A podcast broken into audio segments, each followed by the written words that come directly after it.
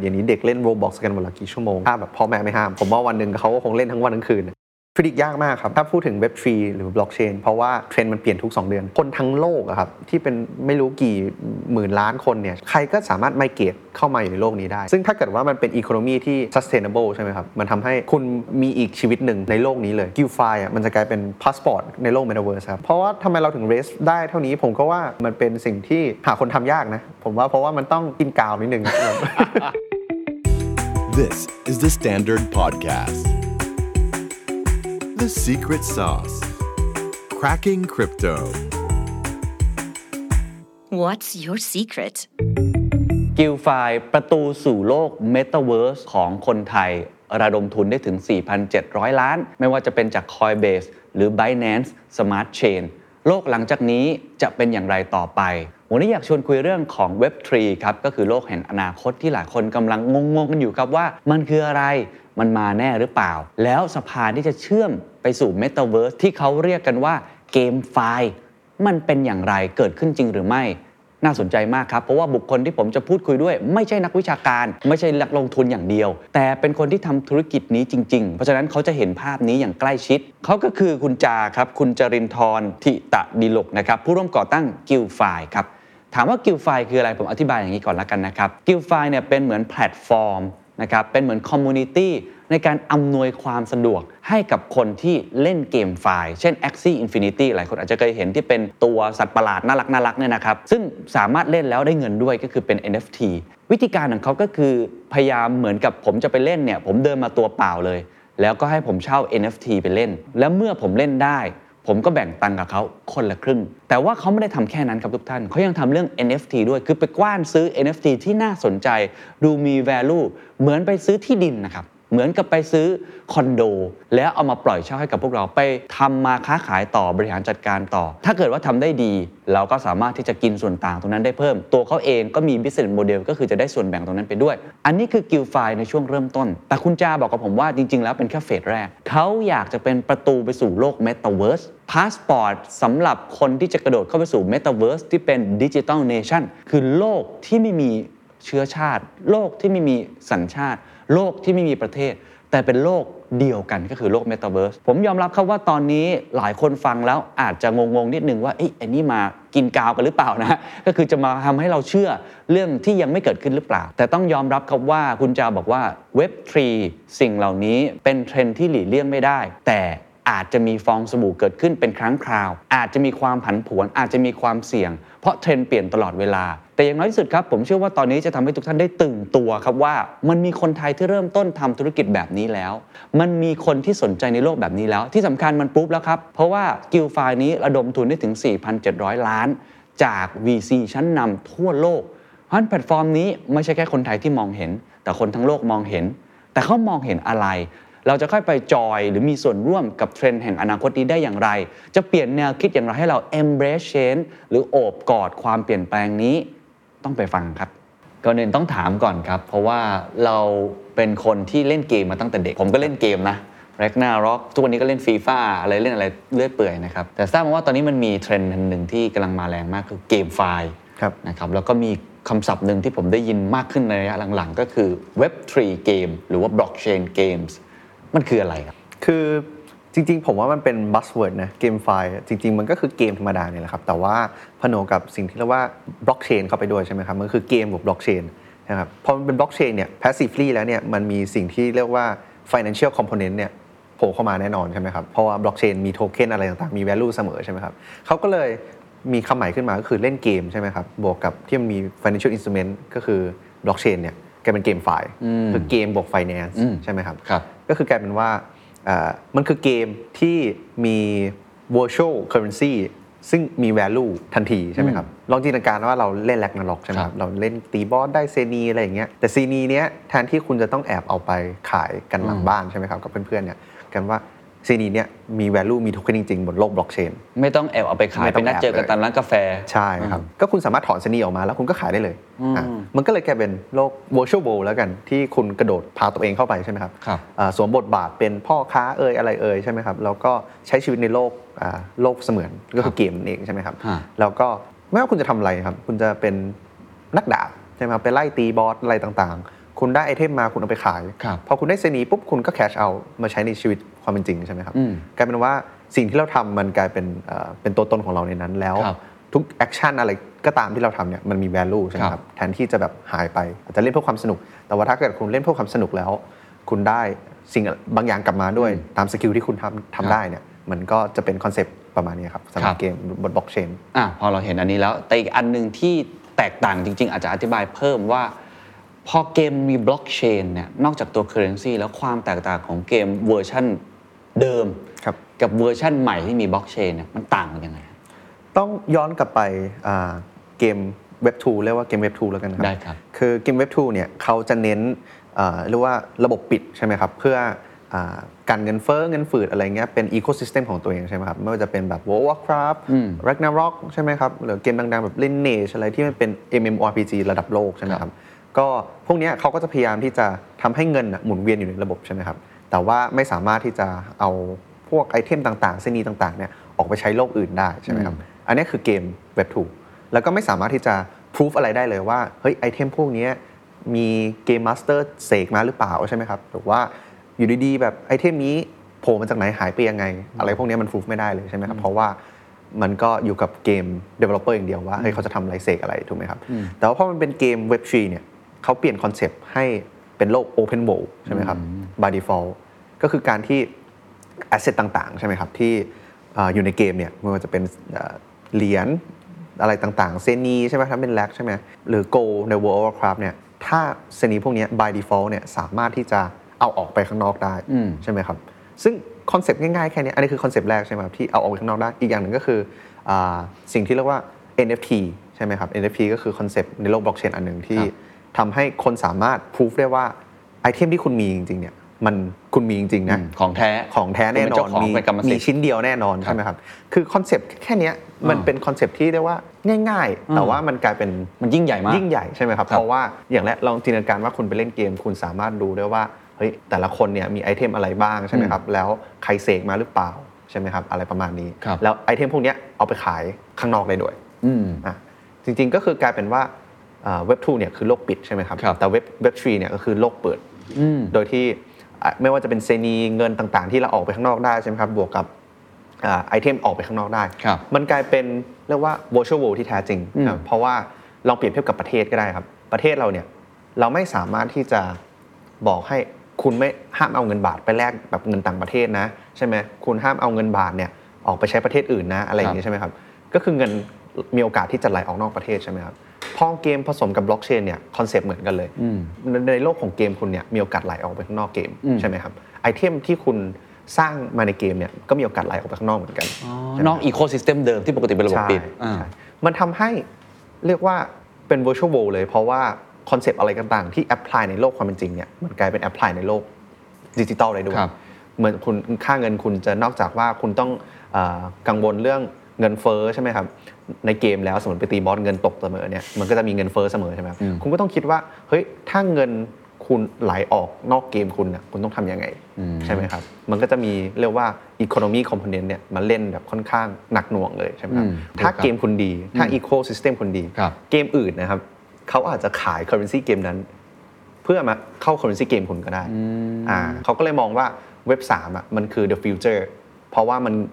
อ่าเหมือนก๊อปโมเดลฟิสิกอล อืม ไปอยู่ในโลกดิจิตอลแล้วพออยู่ในโลกดิจิตอลเนี่ยมัน มันง่ายขึ้นเยอะใช่ไหมครับ มัน eliminate boundary อะไรเต็มไปหมดเลย ไม่ว่าจะเป็นแบบการโอนเงินข้ามประเทศเอ่ยอะไรเอ่ยที่แบบมีปัญหามายาวนานอะไรเงี้ย ครับ พอมันเป็นโลกดิจิตอลการโอนเงินข้ามเกมเงี้ยมันคือแบบ one click อ่า อ่าใช่ไหมครับ แต่ว่ามันก็จะมีเรื่อง economy ที่เข้ามาเล่นค่อนข้างหนักหน่วง ก็อันนี้ก็จะเป็นอีก point หนึ่งที่อ่าเกมตอนนี้ก็เรียกว่าตั้งแต่เกมสมัยก่อนก็มีปัญหาอยู่แล้วใช่ไหมครับ แต่ว่าเกมสมัยเนี้ยพอผนวกเนี้ย เปิดอีก ก็หนักเลยครับทำให้เอ่อเกม developer ที่สร้างเกมไฟล์เนี่ยปวดหัวมาก อ่า ใช่เพราะว่าต้องเออนอกจากจะต้องระวังนู้นระวังนี้ต้องมาระวังอีโคโนมีของเกมอีก ครับ แบบ คือต้องใช้ทักษะเยอะ ทัก ค ษะ วาม เยอะ รู้ มากๆ เศรษฐศาสตร์ หรือ tokenomics เข้ามาเพิ่มอีกจาก ใช่ ปกติ ครับ แค่ develop เกมให้ดี ก็ยากแล้วใช่แล้วหรือว่า gamification ก็ยากแล้ว ใช่ อันนี้ก็จะเป็น advance อีกอันหนึ่งนี่ก่อนก่อนที่จะไปเรื่องรายละเอียดเนี่ยผมถามง่ายๆ อย่างนี้ได้ไหมครับว่า ในเว็บ2เกมเนี่ยแรกหน้าร็อกหรือว่าเกมที่พูดมาทั้งหมดเนี่ยเราก็จะมองเห็นของคนทั่วไปมองเข้าไปว่ามันก็คือเกม ครับ ใช่ไหมครับ คนเล่นเกมเนี่ย เอาพูดตามตรงแตะก่อนเนี่ยเพื่อความบันเทิง เพื่อความสนุก ตอนหลังเริ่มเป็นเอ่อทำมาค้าขายได้บ้างธุรกิจได้บ้าง แต่ก็อย่างที่บอกมันไม่ได้อยู่ในเกมมันมาอยู่ข้างนอก เพราะว่าคนมันมันบ้าไอเทมกันอะไรต่างๆ แล้วก็มาถึงยุคประมาณ 5 ปีที่แล้วที่เอ่อ e-sport มาแรงมาก อันนี้คือเป็นอาชีพเหมือนกีฬา ครับ ใช่ไหมครับ เริ่มเล่นเป็นกีฬา อันนี้ผมถามว่า แล้วในยุคปัจจุบันไอเกมไฟล์หรือบล็อกเชนเกมทำไมคนทั่วไปควรจะสนใจมัน มันจะมา Impact กับชีวิตพวกเราการทำงาน หรือว่าธุรกิจอย่างไรบ้าง ถ้าเราไม่ได้เป็นคนเล่นเกมเองก็ตามที จริง ๆ มันเริ่มเกี่ยวแล้วถูกไหมครับ อีสปอร์ตอ่ะมันเหมือนคนที่เขาเล่นจริงจังใช่ไหมครับเขามีสกิลเซ็ตประเภทหนึ่ง แต่ว่าพอมันเป็นโลกเสมือนแล้วเนี่ยนอกจากคนที่เล่นอีสปอร์ตเป็นอาชีพเนี่ยถ้าเปรียบเทียบกับเกมใช่ไหมครับเกมมันมีอีโคโนมีอะไรต่างๆอะมันก็ต้องมีอาชีพเต็มไปหมดเลยใช่ไหมครับแต่ว่าในโลกดิจิตอลเนี่ยมันยังมีอาชีพอีกเต็มไปหมดเลย ที่ยังขาดแคลนใช่ไหมครับถ้าเรามองว่าโลกดิจิตอลมันจะกอบโลกฟิสิกอลมาแบบเต็มเหนียวใช่ไหมครับ ซึ่งตรงเนี้ยมันเป็นสิ่งที่เราสามารถเข้าไปฟิลฟิลได้ครับไม่ว่าคุณจะเป็นอาชีพอะไรในโลกปัจจุบัน ครับ คุณสามารถที่จะเข้าไปฟูลฟิลอาชีพต่างๆ ในโลก ครับ m e t a เวิร์สในโลกเกมได้ใช่ไหมครับ กำลังจะบอกว่าตอนเนี้ยในโลกของเกม ก่อนหน้าเนี้ยมันก็มีงานเพิ่มขึ้นเรื่อยๆแหละ มี ใช่ มีตำแหน่งใหม่ๆ ใช่ ใช่ไหมครับ เกม Developer Design เออว่าจะเป็นเรื่องในแง่กราฟิกแอนิเมชันมันก็มีงานประเภทใหม่ ๆ เข้าไปเยอะมาก แต่ว่าอ่าฝั่งคุณจากำลังจะบอกว่า พอยิ่งมันเป็นเกมไฟล์ หรือไปเข้าสู่เมตาเวิร์สเนี่ยอาชีพจะเต็มไปหมดเลย ใช่ แล้วเหล่านี้ยังไม่มีคนทำมากขึ้นเท่าไหร่ด้วย เพราะฉะนั้นอันนี้มันก็เลยจะทำให้มันมีโอกาสมากมายที่เราควรจะเห็นความสำคัญของมัน ใช่ และให้ความสำคัญของมัน ลองจินตนาการแบบนี้ก็ได้ครับว่า สมมติผมเป็นหมอแล้วกันในโลกดิจิตอลอันนี้จะแบบต้องกินกาวนิดนึง ในโลกดิจิตอลใช่ไหมครับเป็นหมอเนี่ยหมอต้องกินข้าวใช่ไหมครับ แต่ในเกมยังไม่มีคนผลิตข้าว อ่ะแต่ถามว่าการผลิตข้าวการทำนาเนี่ยต้องใช้สกิลไหมก็ต้องใช้สกิลอีกรูปแบบหนึ่งใช่ไหมครั ครับ บ แล้วคนที่เป็นหมอเขาอยากจะมาทำไหมเขาก็ไม่อยากจะมาทำเพราะว่าตอนที่เขาเป็นหมออยู่ในเกมอะเขาก็อยากรักษาคนใช่ไหมครับแต่ว่ามันต้องมีคนทำทำทำข้าวไปให้คนกินเนี่ยก็เราเนี่ยแหละถ้าเกิดว่าเราสนใจใช่ไหมกันในการทำข้าว แล้วก็เข้าไปในโลกดิจิตอลโลกเมตาเวิร์สเนี่ยแล้วก็นั่งทำข้าวใช่ไหมครับแล้วก็ไม่ว่าจะปรุงแต่งข้าวอะไรต่างๆเนี่ยเสร็จแล้วก็เอาไปเอาไปให้หมอเอาไปขายหมอออ่ะใช่ไหมครับตรงเนี้ยเราก็ไปฟูลฟิลได้หมด อันนี้เป็นแค่ตัวอย่างเฉยๆ ครับ แต่ว่ามันก็จะมีทั้งเอ่อการสร้างบ้านในโลก Metaverse ใช่ไหมครับ การดูแลบ้านในโลก Metaverse อะไรต่างๆ ที่เฮ้ยบางทีมันอาจจะไม่จำเป็นต้องใช้สกิลเซ็ตที่ specific ขนาดนั้นครับหรือว่าการเล่น a x ซี่ใช่ไหมครับ การเล่น a x ซี่ก็เหมือนได้โทเค็นอันหนึ่งใช่ไหมครับ ถามว่าใครจะซื้ออ่ะมันก็คือการเหมือนผลิตเงินปิ้นเงินใช่ไหมค ครั รับ ก็มีก็ปิ้นอย่างเดียวเลยไม่ไม่หยุดใช่ไหมแต่ว่าถ้าเกิดว่าโทเค็นเนี้ยมันมีดีมานล่ะมันมันมีดีมานมาจากโลกเกมต่างๆ ที่เขาสร้างขึ้นมาใช่ไหมครับ ไม่ว่าจะเป็นแลนเกมเพลย์ที่ต้องใช้โทเค็นนี้ในการอัปเกรดอะไรต่างๆ ใช่ไหมครับ หรือว่าอาจจะมีอีกเมตาเวิร์สหนึ่งก็ได้ที่ต้องใช้โทเค็นที่เราเล่นเนี่ยไปอัปเกรดอะไรต่างๆ หรือว่าไปไปซื้อสิ่งของต่างๆ ในอีกโลกหนึ่งใช่ไหมครับ มันก็กลายเป็นว่าถ้าไม่มีคนคอยนั่งเล่น a x ซี่ผลิต SLP โทเค็นที่ ครับ เรายกตัวอย่างไปเมื่อกี้ใช่ไหมครับ มันก็จะเกิดเลยว่าค่าเงินแข็งมากๆ อืม แข็งจนไม่มีคนเข้าโดดเข้ามาในโลกประเทศของคุณได้ ครับ ใช่ไหมครับ เพราะฉะนั้นการทำอะไรพวกเนี้ยมันก็ต้องมีบาลานซ์เหมือนอีโคโนมีในโลกความเป็นจริงเลยครับ อืมเพราะฉะนั้นมันก็จะมีอ่าสิ่งที่เป็นโอกาสอีกมากมาย ใช่ครับ แง่ของงาน เพราะเมื่อกี้คุณจะยกตัวอย่างให้ดูเฉยๆว่าทำข้าว ซึ่ง ใช่ ข้างในนั้นมันอาจจะไม่ต้องกินจริงหรอก แต่ว่าอาจจะทำเป็นฟูลฟิลบางอย่าง เติมเต็ม ใช่ บางสิ่งบางอย่าง อันนี้ผมพอเห็นภาพการจะตอบสมการนี้ได้ตอบไอ้ไอ้โจทย์นี้ได้ว่ามันจะมีงานอีกหลายประเภท ผมว่าสำคัญที่สุดในมุมของผมนะก็คือ เราต้องปรูฟให้ได้ก่อนว่าไอ้สิ่งเนี้ยมันมาแน่ มันมาแน่ๆ เหมือน Facebook อะแต่ก่อนคนเล่นอาจจะประมาณไม่ถึงหมื่นคน ตอนนี้มันเป็นพันสองพันล้านคน ครับ คือพอมันมีมากขึ้น คนเยอะขึ้น โอกาสทางธุรกิจขายของในนั้นไลฟ์ได้ หาคู่ได้ ก็จะเยอะขึ้นใช่ไหมครับ ใช่ครับ งั้นในโลกของเกมไฟล์เองเนี่ยที่กำลังจะเปลี่ยนผ่านไปเนี่ย คุณจามองยังไงว่ามันมาแน่ใช่ไหม และอนาคตเนี่ย คนจะไมเกรดเข้าไปอยู่ในโลกนั้นมาก จนถึงขั้นมันกลายเป็นโลกใหม่เลยถูกไหมครับ ก็ผมว่ามันมันขยายสิ่งที่เป็นเกมธรรมดาทำให้แทนที่คุณจะเป็นเกมเฉยๆอะคุณเป็นอีโค y ิสเต็มคุณเป็นเหมือนประเทศจริง ๆ ใช่ไหมครับ อืม คือการเล่นเกมเพื่อ entertainment เนี่ยแน่นอนคนเล่นเยอะอยู่แล้ว อาจจะเป็นหลักแบบ 10 ล้านร้อยล้านใช่ไหมครับอย่าง Fortnite คนก็เล่นเป็นหลักร้อยล้านใช่ไหมแต่ว่าถ้ามันเป็นประเทศอะแล้วประเทศเนี้ยเป็นประเทศเสรีประเทศเปิดใช่ไหมครับ มันกลายเป็นว่าคนทั้งโลกอะครับที่เป็นไม่รู้กี่หมื่นล้านคนเนี่ยใช่ไหมใครก็สามารถไมเกรตเข้ามาอยู่ในโลกนี้ได้ ครับ มันมันเปลี่ยนเรียกว่าเปลี่ยนวิธีการคิดไปเลยครับ ซึ่งถ้าเกิดว่ามันเป็นอีโคโนมีที่ อ่า sustainable ใช่ไหมครับ มันทำให้คุณเรียกว่ามีอีกชีวิตหนึ่ง อืม ในโลกนี้เลย อื จ ม ริงๆผมว่าเปรียบเทียบกับเกมก็เป็นตัวอย่างที่ดีที่สุดละ เพราะว่าทุกคนก็น่าจะแบบชอบเล่นเกมอะไรอย่างงี้ใช่ไหมแต่ว่าคอนเซปต์นี้ยมันคือคอนเซปต์เมตาเวิร์สแหละ อ่า หรือว่าโลกดิจิทัลโลกเสมือนใช่ไหมครับ ครับ ที่ทุกคนเนี่ยอยากจะอ่ามีตัวตนอีกตัวตนหนึ่งอยู่ในโลกดิจิทัลใช่ไหมครับซึ่งอ่าตรงเนี้ย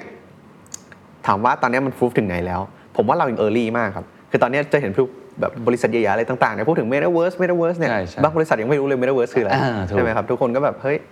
มันคือเทรนที่เราต้องไรด์ใช่ไหมครับเราต้องไปกับเทรนนี้ให้ได้ เราไม่รู้หรอกมันก็คือแบบแคชเชอร์เทรนนะจริงๆคอนเซปต์เมตาเวิร์สหรือว่าคอนเซปต์อะไรพวกเนี้ยมันมีมานานมากแล้วครับแต่ว่าเพิ่งมาบูมแบบคำพูดติดปากทุกคนเนี่ยประมาณปีนี้เอง อ่า แต่ถามว่าทำไมผมหรือว่าทุกคนน่ะ ถึง มอง เชื่อ ว่ามันจะมาแน่ อ่า ๆ ลองจินตนาการว่าย้อนกลับไปสมัยเราตอนเด็กๆใช่ไหมครับ เราสมัยนั้นอ่ามือมือถือไม่มีจอทัชสกรีนอะไรต่างๆฟิสิกอลหมดใช่ไหมครับ ทุกอย่างต้องแบบเฮ้ยต้องเจอหน้ากันหนังสือพิมพ์ก็จะเป็นแบบต้องอ่านต้องเป็นฟิสิกอลอะไรที่จับต้องไม่ได้ก็เราก็รู้สึกว่า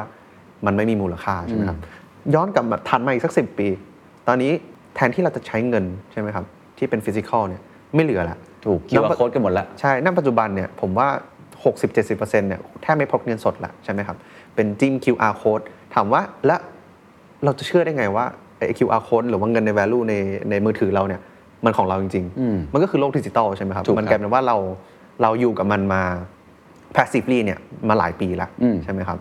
ซึ่งตรงเนี้ยผมว่ามันก็เป็นการพูฟที่เรียกว่าค่อนข้างชัดเจนอันหนึงนะครับว่า เราชีวิตเราเนี่ยเราจะ spend time ในโลกดิจิทัลเนี่ยมากกว่าโลกฟิสิกอลขึ้นเรื่อย อ่า ๆ ใช่ไหมครับ คือถามว่าทำไมผมถึงคิดอย่างนั้น เพราะว่าย้อนกลับไปสัก 5 ปี 10 ปีเนี่ยเราเห็นแบบเทรนด์ที่ชัดเจนมาก ครับ วันหนึ่งเรา spend time ในโลกโซเชียลเน็ตเวิร์กเท่าไหร่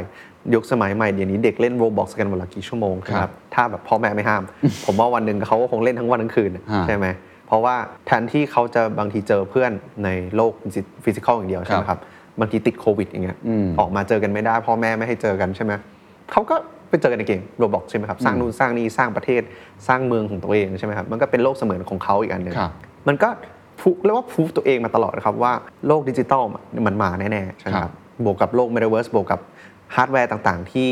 เรียกว่า Big Tech Company เนี่ย พัฒนา research มานานมากแล้วใช่ไหมครับจะเห็นว่า Facebook Microsoft Google เนี่ยโดดในโลก AR VR ครับ ทำแว่นอะไรเนี่ยก่อนชาวบ้านเขานาน ครับ ตั้งแต่แบบทุกคนไม่เชื่อครับ ครับ เขาโดดทั้งแบบ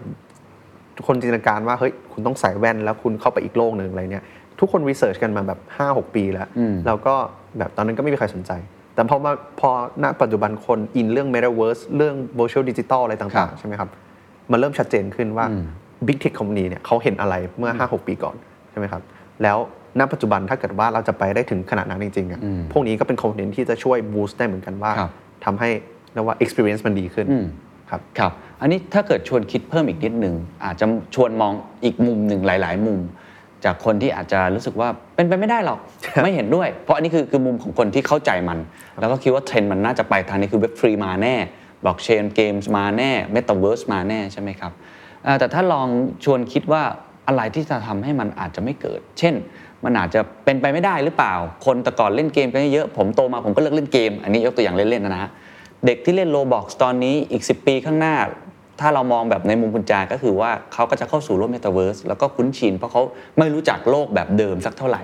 จะใช้เวลากับมันมากกว่าพวกเรา ใช่ไหมครับ แต่มันมีอะไรที่จะเป็นไปไม่ได้ไหมมีอะไรที่เป็นความเสี่ยง หรือคุณจามองว่ายังไงไปทางนั้นแน่นอนจะช้าหรือเร็ว ผมว่าความเสี่ยงที่มันจะไม่เกิดขึ้นเหรอ ผมว่ามันหลีกเลี่ยงไม่ได้เลยนะ อืม สำหรับผมนะครับ อ่าฮะ เพราะว่าเราคือโลกดิจิตอลอะมันมีแต่อิ r ฟูฟอะครับ ใช่ไหมครับ ไม่ว่าจะเป็นแบบพวกฮาร์ดแวร์ต่างๆ มือถือต่าง ๆ ใช่ไหมครับ แบบดูว่าความไฮเทค อืม ว่าเฮ้ยเมื่อก่อนนั่ง จิ้ม นั่งอะไรเงี้ยสั่งซิอะไรคือซีรีไม่มี อืม ไม่มีใครรู้จักใช่ไหมครับ เดี๋ยวนี้เข้ามาในบ้าน คือถ้าย้อนกลับไปเมื่อสิปีที่แล้วบอกว่าเรายี่สิบแล้วกันสิปีอาจจะสั้นไปนิดนึ ง ยี่สิบบอกว่าเฮ้ยต่อไปในโลกในอนาคตเนี่ยเราจะพูดคุยกับหุ่นยนต์ได้นะ พูดคุยกับ AI ได้ อื นะ ม บอกให้มันทำนู่นทำนี่ได้นะ เข้าใจภาษาเราอะผมว่าตอนนั้นคนก็คงนึกว่าเราบ้าใช่ไหมครับแล้วย้อนกลับมาปัจจุบันเนี่ยมันพูฟมากๆและ คือทั้งโลกอะครับ มันอินเวสไปกับเรียกว่าเทคโนโลยีเนี่ยมหาศาลมาก มันคือ by default ของชีวิตประจำวันเรา อืม ทุกอย่างเลยใช่ไหมครับ เปิดมาเราเล่นคอมเล่นมือถือเล่น everything meeting เราแบบใช้อินเทอร์เน็ตใช่ไหมครับ ซึ่งพวกเนี้ยมันมีแต่ improve ครับ ใช่ไหมครับ เรามองว่าถ้าพวกเนี้ยมันจะล่มสลายอ่ะมันก็จะทำให้โลกดิจิตอลเนี่ยมันก็ล่มสลายไปด้วย โอ้ ใช่ไหมครับ เพราะฉะนั้นผมว่ายากมากครับที่เราจะหลีก เลี่ เลี่ ย ย ง ง ไม่ได้ อาจจะผมไม่ทราบหรอกครับว่ามันจะเร็วหรือมันจะช้า ครับ มันอาจจะแบบเทคอีกสักสิปี อ่า ใช่ไหมครับ เพื่อที่จะรอฮาร์ดแวร์ต่างๆ มันพิสูจ ครับ ว่าอย่าคือฮาร์ดแวร์สมัยเนี้ยมันเรียกว่าพาเราเข้าสู่โลก m e t a เวิร์สได้จริงๆนะครับ อืม แต่ว่ามันอาจจะมีเรื่องราคาแพงอะไรเงี้ยไม่สามารถเข้าถึงคนทั่วไปได้ ครับ ถ้าตรงนั้นมันราคาถูกลงใช่ไหมครับ เราสามารถที่จะแบบตื่นมา เรียกว่าใส่มันจะกลายเป็นว่าเมื่อก่อนเราหยิบมือถือก่อนใช่ไหมครับจะกลายเป็นว่าเราหยิบแว่นใส่ก่อนเลย ใส่แว่นก่อน ใช่เข้าเข้า เช็ สู่ ค โล ข่าว ก ก่อน อีกโลกหนึ่ง เออ ใช่ไหมอ่ารู้ข่าวอัปเดตข่าวต่างๆ แล้วอาจจะมีอีกโลกหนึ่งที่ซ้อนอยู่กับโลกแว่นที่แบบเราเห็นในปัจจุบันใช่ไหมครับ จริงๆก็เหมือนหนังที่แบบเคยดูกัน Ready Player One อะไรเงี้ย ครับครับ หรือว่าถ้าเป็นอนิเมะก็จะเป็นสอดอาร์ตออนไลน์ใช่ไหมครับ อืม ซึ่งผมว่าไม่ไกลเลยครับสำหรับเทคโนโลยีปัจจุบันนะ อืม แต่ว่าการที่มันจะไป fully mainstream ให้ทุกคนรู้สึกว่าสิ่งเนี้ยมันเป็น norm เป็นเป็นเป็นสิ่งที่ไม่ใช่สิ่งที่น่าตื่นเต้นหรือว่า ครับ เป็นสิ่งที่ทุกคนทำเป็นเรื่องปกติเนี่ย ครับ ผมว่าอาจจะใช้เวลาครับ ครับ โอ้ เป็นคำตอบที่น่าสนใจมากนะครับ เมื่อกี้พูดถึง Metaverse ก็มันก็บัสเวิร์ดจริงๆนะ ใช่ครับ คนพูดเยอะมากๆ เอาคนที่อยู่กับมันมา แล้วก็เห็นมัน จริงๆ Metaverse ในความหมายของคุณจาคืออะไร ไม่จำเป็นต้องเป็น AR VR จริง ๆ เรามีแล้วใช่ไหมในโลกปัจจุบัน จริง ๆ มีแล้วครับ จริง ๆ Metaverse เนี่ยมันเป็นบัสเวิร์ดอย่างที่เราคุยกันใช่ไหมครับ อ่ามั มันคือสำหรับผมนะครับ คือผมว่ามันไม่มีผิดไม่มีถูกสำสำหรับคำนี้เลย เพราะ อ่า ว่าอ่าผมมองว่ามันเป็น virtual world คือโลกเสมือนใช่ไหมครับ อืม โลกเสมือนเนี่ยมันตีความได้หลายอย่างเลย คือมันก็จะมีบางคนที่แบบว่าเฮ้ยโลกเสมือนเนี่ยถ้าเราไม่ได้ใส่มี AR หรือว่าใส่แว่น AR VR component เนี่ยมันไม่ใช่ Metaverse นั้น อืม ใช่ไหมครับ ก็จะมีคนประเภทนั้นที่มองอยู่ใช่ไหมครับ แต่สำหรับผมเองแบบ personally เนี่ยผมมองว่าสิ่งฮาร์ดแวร์ต่างๆเนี่ยมันช่วย boost experience มากกว่า ที่จะบอกว่า เฮ้ย ถ้าเกิดคุณไม่มีสิ่งเนี้ยมันคือไม่ใช่ metaverse นะอ่ะคือการที่เราอ่ามีอีกตัวตนหนึ่งในโลกดิจิตอลอ่ะ เราสเปนไทม์ไปกับมันเราเราไปสร้าง value ในนั้นนะครับ ไม่ว่าเราจะทำอะไรต่างๆเนี่ยมันคือสิ่งที่เราสร้างได้ใช่ไหมครับ บวกกับพวก blockchain NFT ผมก็เรียก metaverse ละใช่ไหมครับ เพราะว่าเฮ้ยมันก็คืออีกโลกหนึ่งของเราใช่ไหมครับ ชีวิตหนึ่งอีกของเรา บวกกับ blockchain บวกกับอะไรต่างๆ มันทำให้ eliminate เรื่อง race เรื่องอายุเรื่องอะไรต่างๆ ใช่ไหมครับว่าบางทีผมคุยกับคนในโลก metaverse เนี่ยแล้วผมก็ไม่รู้ว่าคุณคือใคร แต่ว่าเฮ้ยคุณพิสูจว่าคุณมีสกิลคุณทำนู่นคุณทำนี่ได้ บางทีเราก็ไม่ต้องรู้หรอกว่าว่าคุณคือใครใช่ไหมครับ อืม อ่ามันก็จะเป็นสกิลเบสมากกว่าสำหรับตรงนั้น ครับ ครับ อย่างที่เมื่อกี้เราคุยกันข้างนอกก่อน ว่าสมมุติว่าในโลกแห่งความเป็นจริง คนเนี่ยอยากจะบอกตัวตนเอ็กเพรสอะไรบางอย่าง ก็จะซื้อรถสปอร์ตนะครับแล้วก็ขับโชว์ใส่เสื้อแพงๆ กระเป๋าแบรนด์เนม ซึ่งก็เป็นปกติของการสร้างสเตตัสแต่ว่าในโลกของ Virtual World หรือ Metaverse เนี่ยคุณจามองว่ามันก็จะอีกแบบหนึ่งและนั่นเป็นเหตุผลที่ทำให้ NFT เองหรือว่าเอ่อทรัพย์สินบนโลกดิจิตอลเนี่ยมันมา อันนี้ยกตัวอย่างได้ไหมครับว่ามันเป็นยังไงบ้างครับ ได้ครับ ผมว่าอันนี้มันเรียกว่าบางคนอาจจะไม่เข้าใจแล้วกันนะครับ ว่าเฮ้ยดิจิตอลมันโชว์อะไรกันอะไรขนาดนี้ใช่ไหม อืม ผมเปรียบเทียบง่าย ๆ เลยเออพอทำไมทองมันถึงมีมูลค่าใช่ไหมครับ ครับ อาจจะไปโยงไปถึงบิตคอย whatever ใช่ไหมครับอ่าทำไมเครื่องเพชรมันถึงมีมูลค่า หรือทำไมรูปใช่ไหมครับปิกัสโซหรืออ ม แบบอะไรต่างๆ มันมันถึงแพง เพราะว่าคนให้ value มันใช่ไหมครับ ใช่ครับ คนรู้สึกว่าอินไปกับมันใช่ไหมครับ value เนี่ยมันแทบไม่มีฟลอร์ไม่มีซีลิงเลย ถูก คือมันไปได้ตั้งแต่ศูนย์จนแบบหลักพันล้านใช่ไหมรูปต่างๆ อาร์ตต่างๆเนี่ พ ย ระเครื่องอะไร พ เงี้ ระ ย เครื่องใช่ไหมมันคือมัน subjective มากใช่ไหมครับ เพราะว่าเราเชื่อ ครับ อ่าแต่ว่าถามว่าตัวของมันจริงๆเนี่ยทำอะไรได้ อืม ถ้าถ้าเราไปพูดถึงแบรนด์เนมหรือว่าสร้อยเพชรอะไรเงี้ยมันก็ทำอะไรไม่ได้ใช่ไหมครับอ่าจริงๆพอเราเป็นเรียกว่าโลกมันเปลี่ยนไปใช่ไหมครับ เราชีวิตเราวันหนึ่งเนี่ย spend time ในโลกดิจิตอลมากกว่าโลกฟิสิกอล ครับ ถ้าผมบอกว่ามูลค่าในโลกดิจิตอลของต่าง ๆ ในโลกดิจิตอลจะแพงกว่าฟิสิกอล อืม คุณเคนจะเชื่อผมไหม ก็ช่วงนี้อาจจะยังไม่เชื่อ แต่ว่าอนาคตก็ไม่แน่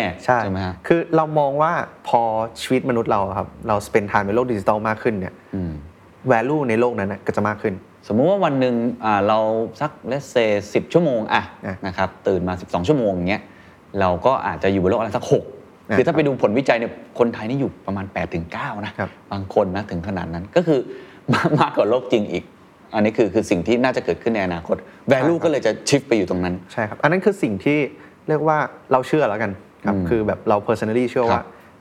asset ต่างๆ ในโลกดิจิตอลเนี่ย มันจะเพิ่มขึ้นเรื่อย อืม ๆ เพราะว่าเราสเปนไทม์กับมันมากขึ้นเรื่อย อืม ๆ คนจะใช้เวลามากขึ้นเรื่อยๆ ในโลกดิจิทัลใช่ไหม ครับ ครับทำให้ตอนเนี้ยก็จะมีคนกลุ่มเล็กๆ แล้วกันยังไม่ใหญ่มาก ครับ เพราะว่าทุกอย่างมันเพิ่งเริ่ม NFT อืม ก็เพิ่งมาบล็อกเชนก็เพิ่งเติบโตเมตาเวิร์สก็เพิ่งมีแบบบัสเวิร์ดเพิ่มขึ้นมา อืม ใช่ไหมครับแทนที่คนนะครับอ่าไปซื้อรถซื้อบ้านใช่ไหมครับเพื่อถ่ายรูปโชว์ใช่ไหมครับคือคนรวยๆบางคนเนี่ยเขาซื้อแบมโบซื้อ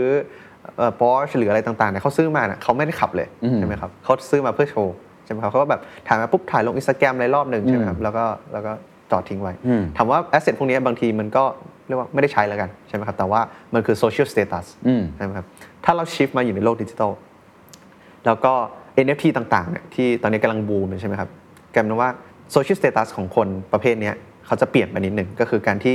คุณจะซื้อรถซื้อบ้านถ่ายรูปโชว์ลงอินสตาแกรมเนี่ยบางทีมันน่าเบื่อไปแล้ว อืม ถ้าเกิดว่าผมบอกว่าผมซื้อ JPG ราคาแบบหลักร้อยล้านใช่ไหม แล้วก็ตั้งโปรไฟล์พิกเจอร์เนี่ย อ่า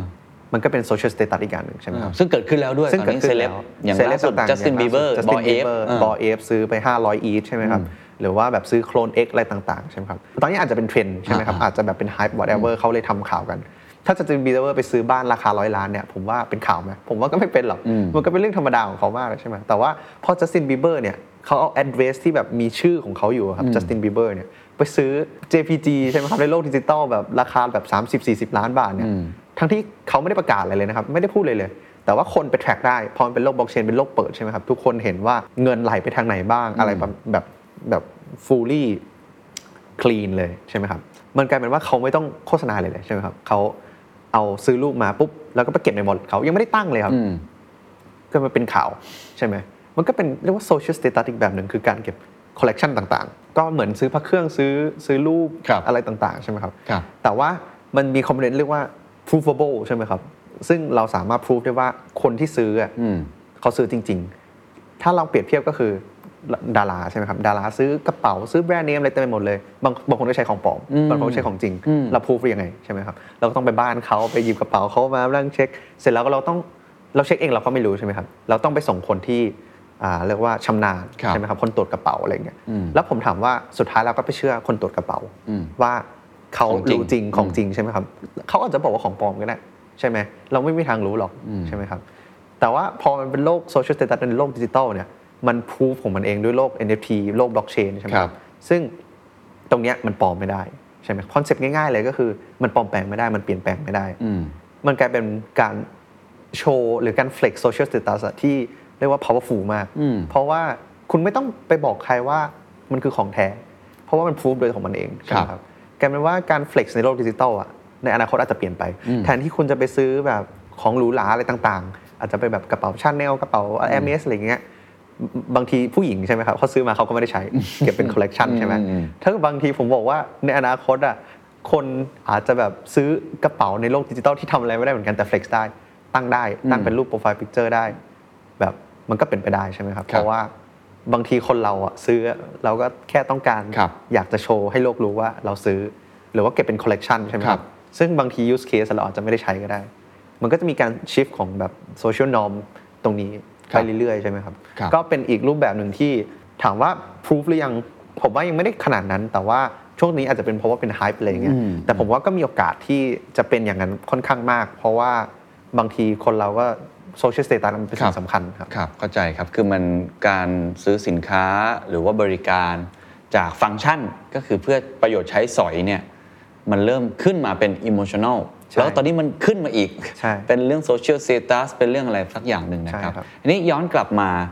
กิลไฟที่อยู่บนเสื้อคุณจาเนี่ย เพราะผมพยายามชวนคุยให้ทุกท่านได้เห็นภาพว่า ครับ โลกของเกมของ Metaverse ของ NFT มันมันไปถึงไหนรวมทั้งค่านิยมของคนด้วย เพราะผมเชื่อว่า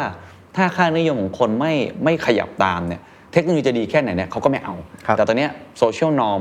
วิธีคิดของคนเริ่มเปลี่ยนโดยเฉพาะคนรุ่นใหม่ๆนะครับก็เลยอยากรู้ว่ากิลไฟ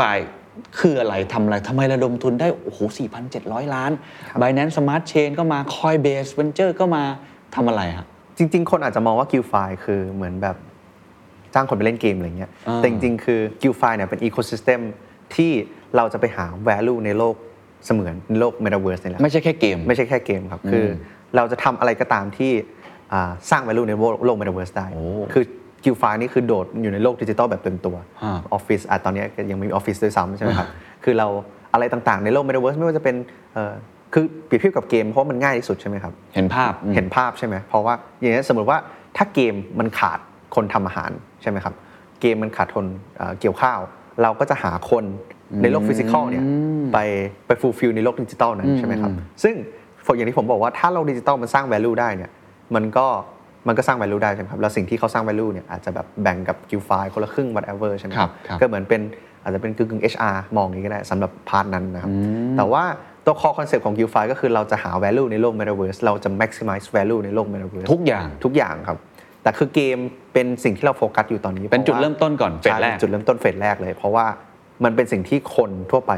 เรียกว่าเป็นเป็น the first door สำหรับคนที่จะโดดเข้ามาในโลก Metaverse แล้วกัน อ๋อ แล้วมันก็เข้าถึงคนได้ง่ายที่สุดด้วย ครับ ครับ คืออย่างกิลไฟตอนนี้ก็คอนเซปต์แรกที่เราทำก็คือการปล่อยเช่า NFT ครับ อืม ใช่ไหมลองเปรียบเทียบกับการซื้อบ้านแล้วกัน ครับ ทำไมคนเราถึงซื้อบ้านซื้อซื้อแลนด์ใช่ไหมครับ เพราะอย่างแรกคือเราเชื่อว่ามันจะมี value ใช่ไหมครับ ราคาจะขึ้น มันจะขึ้นใช่ไหมถ้าผมบอกว่าผมก็ซื้อแลนด์เหมือนกันแต่ผมซื้อแลนด์ในโลกดิจิตอลอะ อ่า แล้วผมก็เชื่อเหมือนกันว่าเฮ้ยราคามันจะขึ้นใช่ไหมครับแล้วผมก็เชื่อว่าต่อไปคนก็จะมาแย่งซื้อแลนด์เรียกว่าส่วนนี้เพื่อเอาไปทำโลกดิโลกเมตาเวิร์ส ครับ ใช่ไหมค ครั รับ บ มันก็อาจจะเป็นเรื่องเพ้อฝันนิดนึงครับ บวกกับ NFT อะไรต่างๆอะคือกิฟไฟเรามองถึงอนาคตเราเชื่อว่าโลก Metaverse โลกดิจิตอลอ่ะมันจะคนเราจะใช้สเปนเวลาตรงนั้นอะมากขึ้นเรื่อยๆ ใช่ไหมครั ครับ เราก็มองว่าพวกเนี้ยตอนเนี้ยคนอ่ะยังไม่เชื่ออ อืม คนอ่ะยังไม่ได้มองว่าโลกดิจิตอลอ่ะมันจะไปถึงจุดนั้นได้ เรามองเราเชื่อเราก็เลยมาก่อนใช่ไหมครับ แล้ว ค เรา รับ ก็เชื่อว่า value เราสามารถสร้าง value ในโลก Metaverse ได้ได้ก่อน อืม ทุกคนใช่ไหมครับ เพราะฉะนั้นเราก็เนี่ยครับปล่อยซื้อ NFT มาใช่ไหมครับ NFT ที่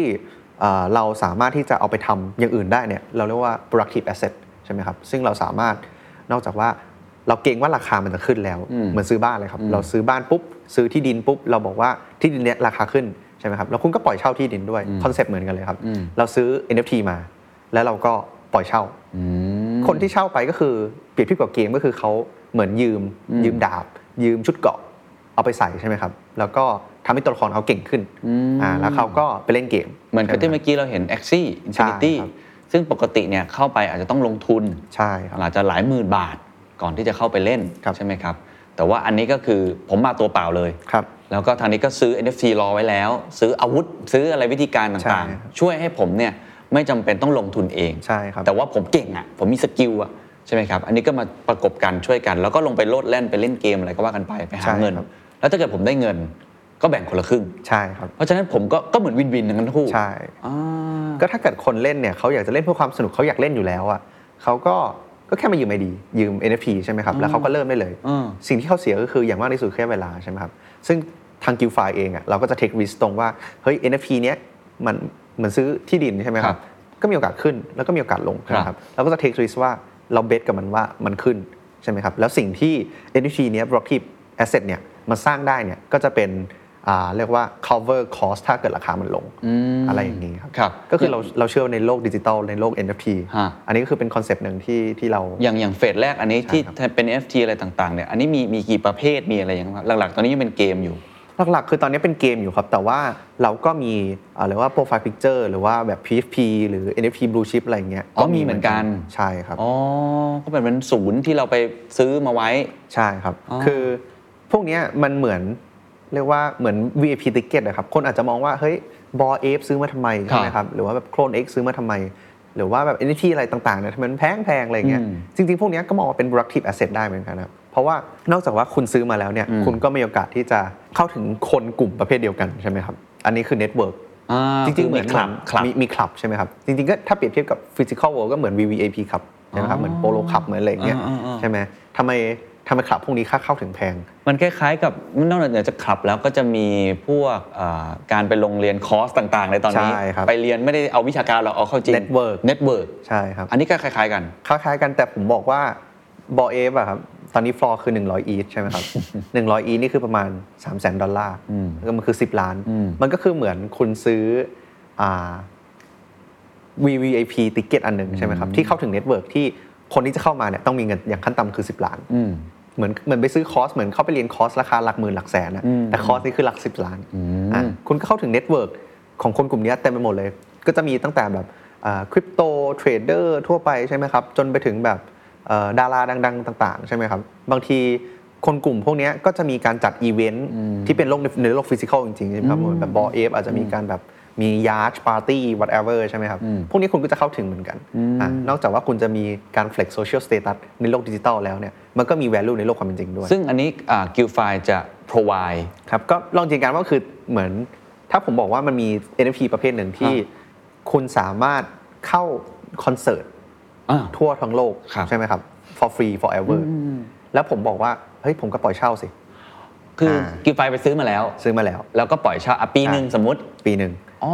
ครับ โเ คือติกเก็ตเนี้ยเราก็ปล่อยเช่าทุกคนที่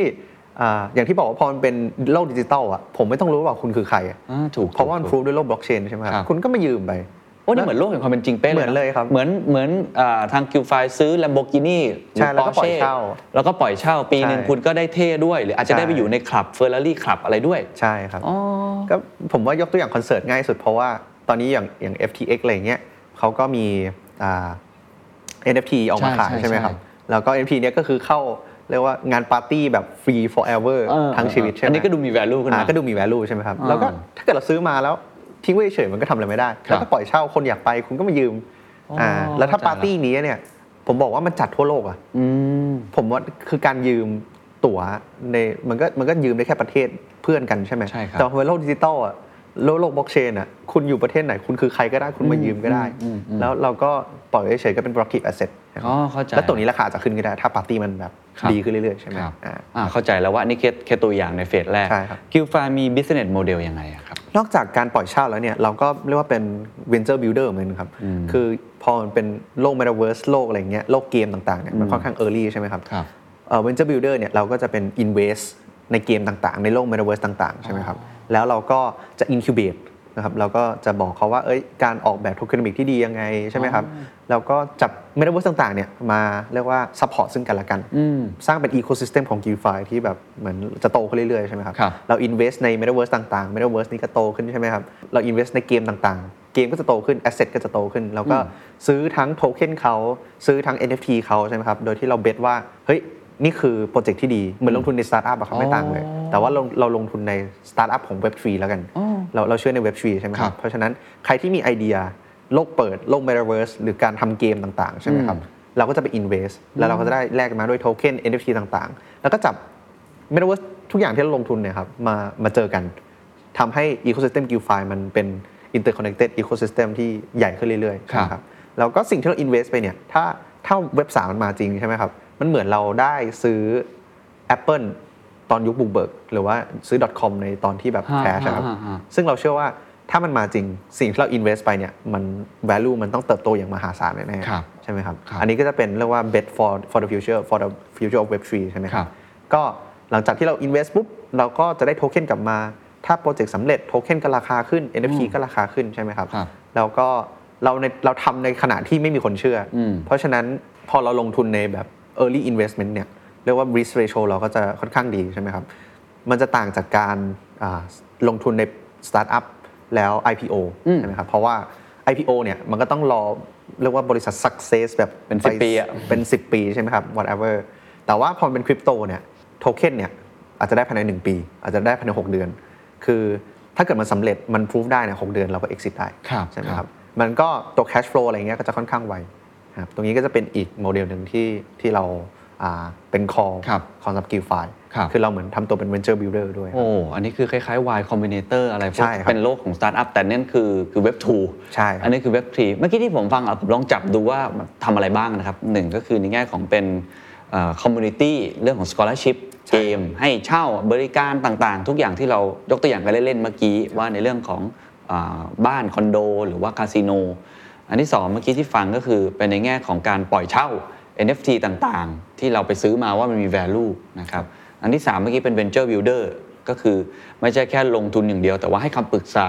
แล้วเราก็อาจจะได้อ่าผลตอบแทนมาลักษณะเหมือนกับเป็น VC ทั่วไป ใช่ครับ มีอนอื่นอีกไหมครับที่เราท มีครับ คือตัวแพลตฟอร์ม g u i l f i เนี่ยก็จะเรียกว่าเป็นคล้ายๆ next generation steam แล้วกันครับ ถ้าถ้าเล่น steam เนี่ยเราก็จะแบบเล่นเกมเป็นเกม publisher ใช่ไหมครับ อ่า พอมันเป็นโลกดิจิตอลโลก Metaverse ต่าง ๆ เนี่ย มันสามารถที่จะสร้าง interconnected system ที่พอมันเป็นข้อมูลมัน public ใช่ไหมครับ อืม อยู่ใน on chain เนี่ย ครับ เราสามารถที่จะไปดึงข้อมูลเนี่ยมาทำได้เลยใช่ไหมครับ แล้วเราก็มีแพลตฟอร์มของเราเองที่ดึงข้อมูลพวกนี้เนี่ยมาเจอกันตรงกลาง อืม ใช่ไหมครับ แล้วอ่าทำาให้คนที่ยังไม่สนใจโลก Metaverse หรือว่ายังไม่รู้จักเกมเนี่ยโดดเข้ามาในในแพลตฟอร์มของเราได้ใช่ไหมครับ มันเหมือนเป็นประตูเหมือนเป็นพาสปอร์ตของโลก Metaverse ในโลกแบบกิลไฟยูนิเวิร์สครับพอเข้ามาปุ๊บคุณก็อ่าสามารถที่จะเลือกเกมที่จะเล่นได้บนแพลตฟอร์มเราใช่ไหมครับหรือว่าเลือกที่จะไปโลก Metaverse ต่างๆในแพลตฟอร์มเราได้ใช่ไหมครับ ตอนนี้มีอะไรบ้างครับใน อ่า Metaverse ตอนนี้เราก็มีอินทิเกรตเป็นเกมใช่ไหมครับจะเป็น a x ซี่ครับไซบอลแล้วก็แบบมีเกมที่เรา invest เต็มหมดเลยประมาณ 10-20 เกมเนี่ยก็จะอินทิ ทั่ เกรต วโลก ใช่ครับทั่วโลก อ่า เอ่อหลักๆ ตอนนี้เราก็เน้นเกมอยู่ใช่ไหมครับ แล้วก็มีพวกโลกเมตาเวิร์สต่างๆอย่างอย่างตัวอย่างที่เราจะอินทิเกรตเพิ่มก็จะเป็นพวกแซนด์บ็อกซ์อะไรอย่างเงี้ยครับพอเราจับทุกอย่างมาโยงกันเนี่ยพอเรามี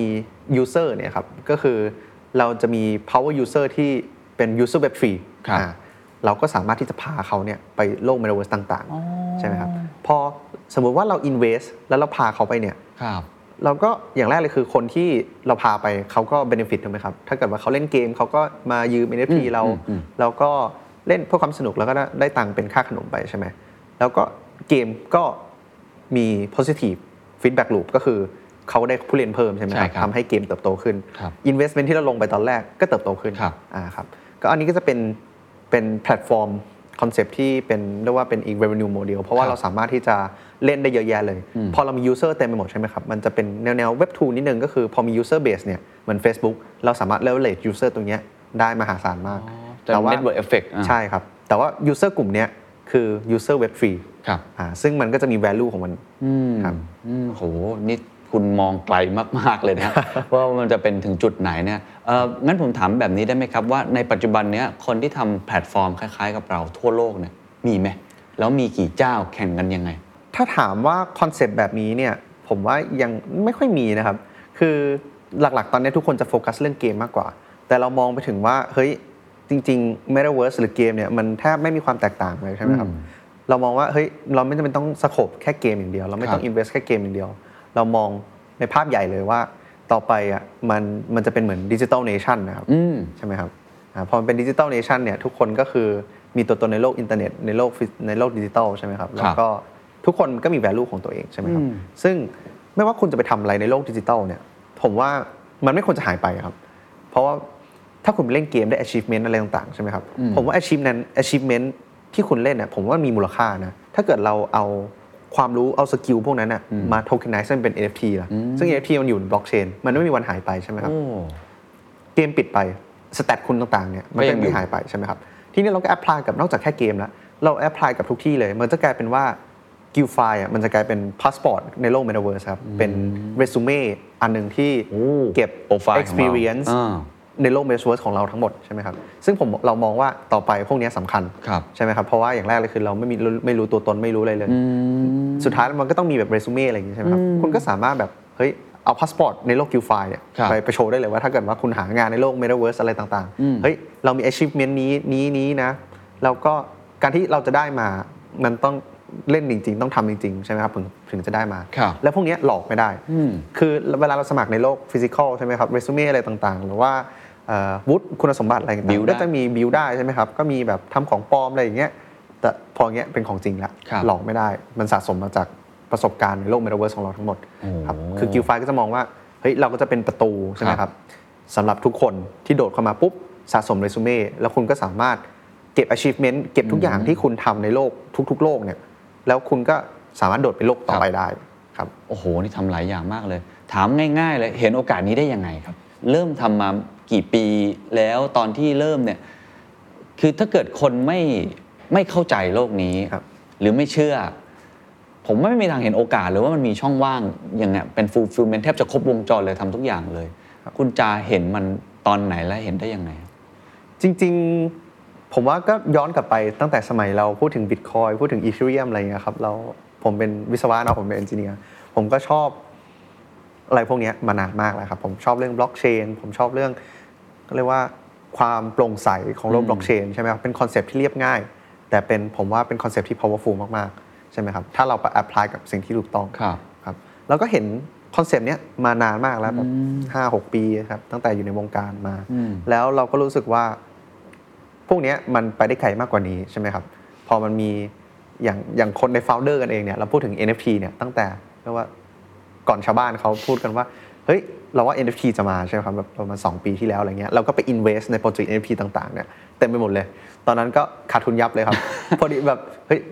เรารู้สึกว่าเฮ้ยเราเราคิดผิดปะวะเออแบบ อ๋อมีมีอารมณ์นั้นเหมือนกัน ใช่ครับ คือเราเราคือเราอย่างโฟลเดอร์เราลงทุนใน NFT ตั้งแต่ไม่มีใครพูดถึงนะครับ แบบยุคสมัยแบบ collectible ใช่ไหมครับเอ่อมันก็มีโปรเจกต์อะไรต่างๆ ที่ออกมาแล้วพูดถึงว่าเขาจะทำโปรเจกต์ NFT เป็น collectible สะสมเป็นโลกดิจิทัลเฮ้ยเราเชื่อว่าเฮ้ยมันเป็นสิ่งที่ดีมันเป็นอะไรที่แบบน่าสนใจนะ แล้วก็ไป invest ตอนนั้น 2 ปี แล้วก็เจ๊งยับเลยครับ เพราะว่าตอนนั้นพูดไม่มีใครพูดถึงแล้วมันไม่บูมเลยครับเราก็รู้สึกว่าเออเราคิดผิดหรือเปล่าวะพอสักพักมาแบบปีสองปี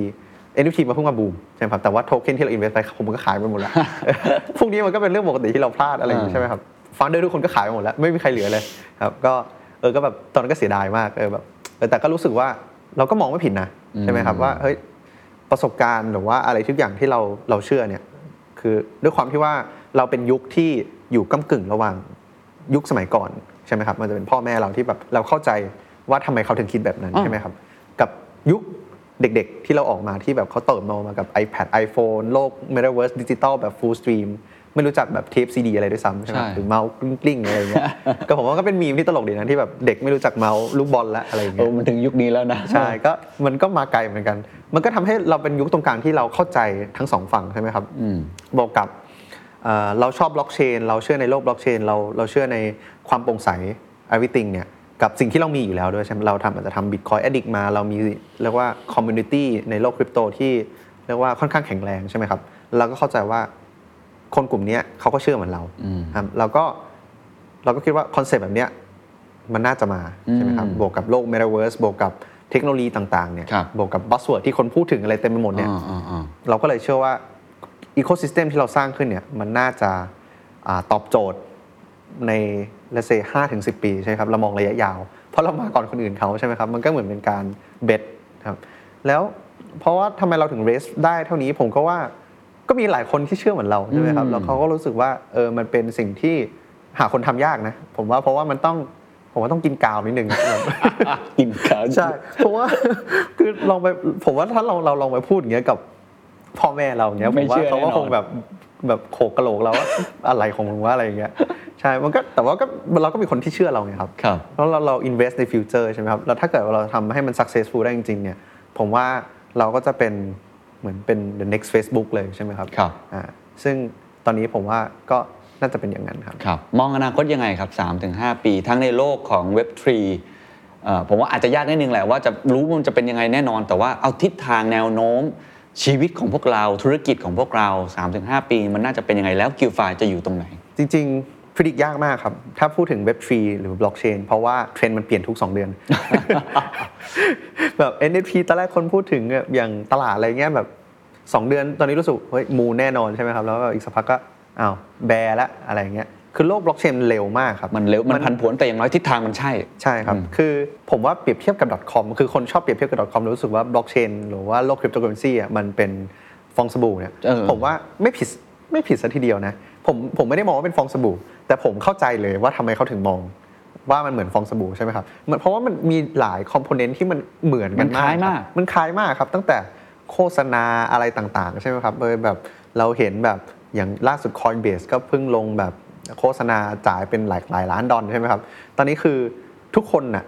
ตาทุกคนเนี่ยมองมาถึงโลกบล็อกเชนโลกเว็บ3เนี่ยทั้งโลกเลย อืม ใช่ไหมครับ เหมือนยู .com เลยใช่ไหมครับทุกคนแบบอินเทอร์เน็ตอินเทอร์เน็ตอินเทอร์เน็ตใช่ไหมสุดท้ายแล้วแบบ value ทุกแบบมันขึ้นไปสูงจนแบบมันถล่มลงมา อืม แต่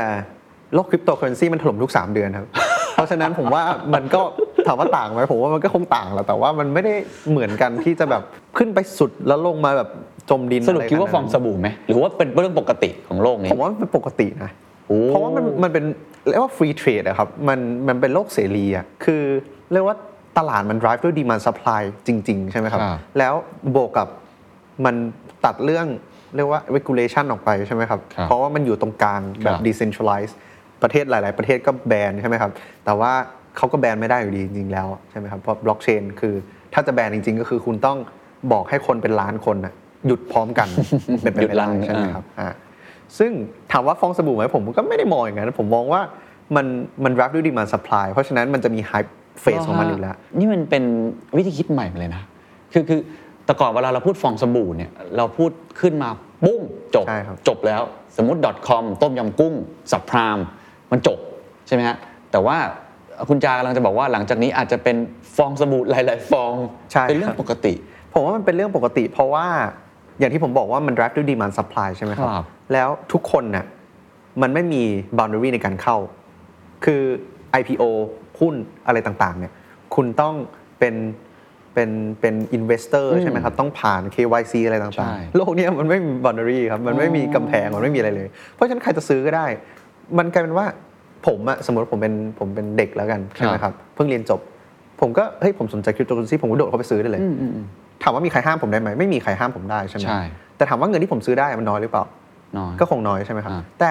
ผมมีคนประเภทเนี้ย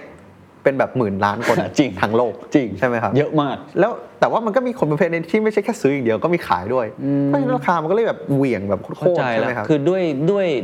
เนเจอร์มันไม่เหมือนเดิม ใช่ครับ กฎกติกามันไม่เหมือนเดิมเพราะฉะนั้น ใช่ จะเอากรอบความคิดเดิมมาใช้เนี่ยอาจจะไม่ถูกต้องนัก ใช่ผมมองผมมันก็เลยมองว่ามันมันแทบจะฟองสบู่ทุก 3 เดือนเลย ใช่ไหมครับ เพราะว่ามันก็มีช่วงหนึ่งที่เฮ้ยทุกคนประโคมข่าวมันขึ้นขึ้นขึ้น ทุกคนก็แห่กันซื้อใช่ไหมครับ ใช่ใช่ใช่ แล้วพอแบบข่าวมันหมดก็แบบอ้าวแม่งไม่ขึ้นแล้วก็ทุกคนก็แห่กันขาย มันก็เป็นอย่างเงยครับมันก็เป็นขึ้นแล้วก็ล ถ้าง ถ้าอย่างนั้นผมผมถามอย่างนี้ ในในเมื่ออะสมมติเราลองว่าเราเราเราเชื่อคอนเซปต์นี้ใช่ไหมครับ ว่ามันจะมีฟองสบู่อย่างเงี้ยไป แต่ว่ามันจะถึงขั้นที่ crash เหมือน .com แล้วพังไปเลย แล้วก็กว่าจะ recovery กลับมาใช้เวลานานอย่างนั้นหรือเปล่าหรือว่า เมื่อมันฟองสบู่บ่อย แสดงว่ามันก็ฟื้นได้บ่อย คือโลกคริปโตฟื้นเร็วมากครับ คือมันอาจจะมีเรียกว่าแบร์มาร์เก็ตที่แบบอย่างล่าสุดที่แบบนานมาก แต่ว่าคือมันไม่ได้ลงไปถึงแบบจมดินนะครับ เพราะว่าโลกบล็อกเชนจริงๆ มันมี value มันมีการขุดบิตคอยการขุดอีเทเรียมมันมีพื้นฐานใช่ไหมครับ มันทุกคนอาจจะมองว่าขุดลม แต่ว่าคุณสิ่งที่คุณจ่ายไปเนี่ยมันไม่ใช่ลมนะ อืม คุณจ่ายค่าไฟ อืม คุณจ่ายค่าฮาร์ดแวร์พวกนี้มันมีต้นทุนเสมอใช่ไหมครับ เพราะฉะนั้นทุกคนถ้าทุกคนเชื่อว่ามันมีต้นทุนเนี่ย อืม ทุกมันก็จะมี value อ่า ใช่ไหม ถูก ครับ ถูกถูก อ่ามันก็เหมือนไม่เหมือนเหมือนพักเครื่องอะไรอย่างเงี้ยครับใช่ไหมบวกกับโลกดิจิทัลที่เรากำลัง move อืม on ใช่ไหมครับ ครับ มันก็พูฟมาเรียกว่าค่อนข้าง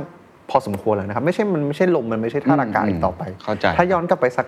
10 ปี ผมว่ามันก็คงใช่ตอนนั้นก็คงแบบอะไรว่าแบบเหรียญโทเค็นขุดลมอะไรอย่างเงี้ยตอนนี้มันพูฟ มั มาน พุ่งมาแล้ว แล้ว ไก value มก คนที่เชื่อก็มากขึ้นเรื่อย มากขึ้นเรื่อย ๆ แล้ว ผมว่า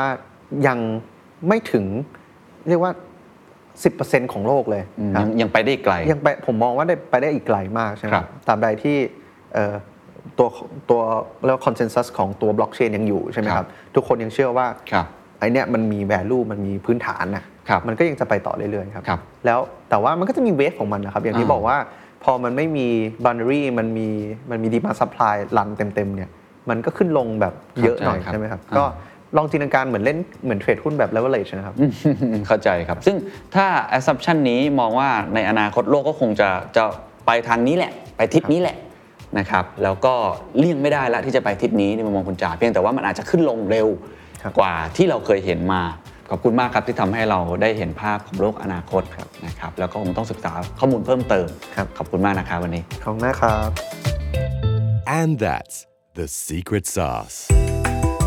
ถ้าคุณชื่นชอบ The Secret Sauce เอพิโซดนี้นะครับ ก็ฝากแชร์ให้กับเพื่อนๆ คุณต่อด้วยนะครับ และคุณยังสามารถติดตาม The Secret Sauce ได้ใน Spotify, SoundCloud, Apple Podcast, Podbean, j o o x YouTube และ Podcast Player ที่คุณใช้อยู่นะครับ และอย่าลืมติดตาม Facebook Fanpage The Secret Sauce เข้ามาติชมเข้ามาพูดคุยกับผมได้เลยนะครับ